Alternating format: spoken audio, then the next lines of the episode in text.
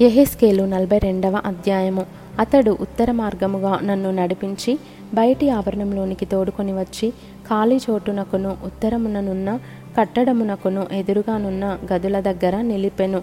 ఆ కట్టడము నూరు మూరల నిడివిగలదై ఉత్తర దిక్కున వాకిలి కలిగి ఏబది మూరల వెడల్పు గలది. ఇరువది మూరలు గల లోపటి ఆవరణమున కెదురుగాను బయటి ఆవరణపు చెప్టాకెదురుగాను మూడవ అంతస్తులోని వసారాలు ఒకదానికొకటి ఎదురుగా ఉండెను. గదులకెదురుగా పది మూరల వెడల్పు గల విహార స్థలం ఉండెను. లోపటి ఆవరణమునకు పోవచ్చు ఉత్తర దిక్కు చూచు వాకిన్లు గల విహార స్థలం ఒకటి ఉండెను. అది మూరేడు వెడల్పు. వాకిన్లకు వసారాలుండుట వలన పై గదులు ఎత్తు తక్కువగాను మధ్య గదులు ఇరుకుగా నుండి కురచవాయను. మూడవ అంతస్తులో ఉండినవి. ఆవరణములకున్న వాటి వంటి స్తంభములు వాటికి లేవు గనుక అవి క్రింది గదుల కంటెను మధ్య గదుల కంటెను చిన్నవిగా కట్టబడి ఉండెను. మరియు గదుల వరుసను బట్టి బయటి ఆవరణము తట్టు గదులకెదురుగా ఏబది మూరల నిడివి గల ఒక గోడ కట్టబడి ఉండెను. బయటి ఆవరణములోనున్న గదుల నిడివి ఏబది మూరలు గాని మందిరపు ముందటి ఆవరణము నూరు మూరల నిడివి గలదై ఉండెను.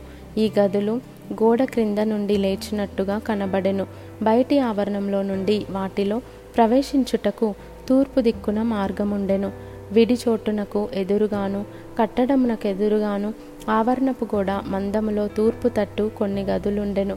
మరియు వాటి ఎదుటనున్న మార్గము ఉత్తరపు తట్టునున్న గదుల మార్గము వలె నుండెను. వాటి నిడివి చొప్పునను వెడల్పు చొప్పునను ఇవియు కట్టబడెను. వీటి ద్వారములను ఆ రీతినే కట్టబడి ఉండెను. మరియు మార్గపు మొగను దక్షిణపు తట్టు గదుల యొక్క తలుపుల వలె వీటికి తలుపులుండెను. ఆ మార్గము ఆవరణంలోనికి పోవునొకనికి తూర్పుగానున్న గోడ ఎదుటనే ఉండెను. అప్పుడు ఆయన నాతో ఇట్లనెను. విడిచోటునకు ఎదురుగానున్న ఉత్తరపు గదులను దక్షిణపు గదులను ప్రతిష్ఠితములైనవి. వాటిలోనే యహోవా సన్నిధికి వచ్చు యాజకులు అతి పరిశుద్ధ వస్తువులను భుజించెదరు. అక్కడ వారు అతి పరిశుద్ధ వస్తువులను అనగా నైవేద్యమును పాప పరిహారార్థ బలిపశు మాంసమును అపరాధ పరిహారార్థ బలిపశు మాంసమును ఉంచెదరు. ఆ స్థలము అతి పరిశుద్ధము. యాజకులు లోపల ప్రవేశించినప్పుడు పరిశుద్ధ స్థలమును విడిచి బయటి ఆవరణంలోనికి పోక అక్కడనే తాము పరిచర్య చేయు వస్త్రములను ఉంచవలెను. అవి ప్రతిష్ఠితములైనవి గనుక జనుల సంబంధమైన దేనినైనను వారు ముట్టునప్పుడు వారు వేరు బట్టలు ధరించుకొనవలెను. అతడు లోపటి మందిరమును కొలుచుట ముగించినన్ను బయటకు తోడుకొని తూర్పు తట్టు చూచు గుమ్మమునకు వచ్చి చుట్టూను కొలిచెను.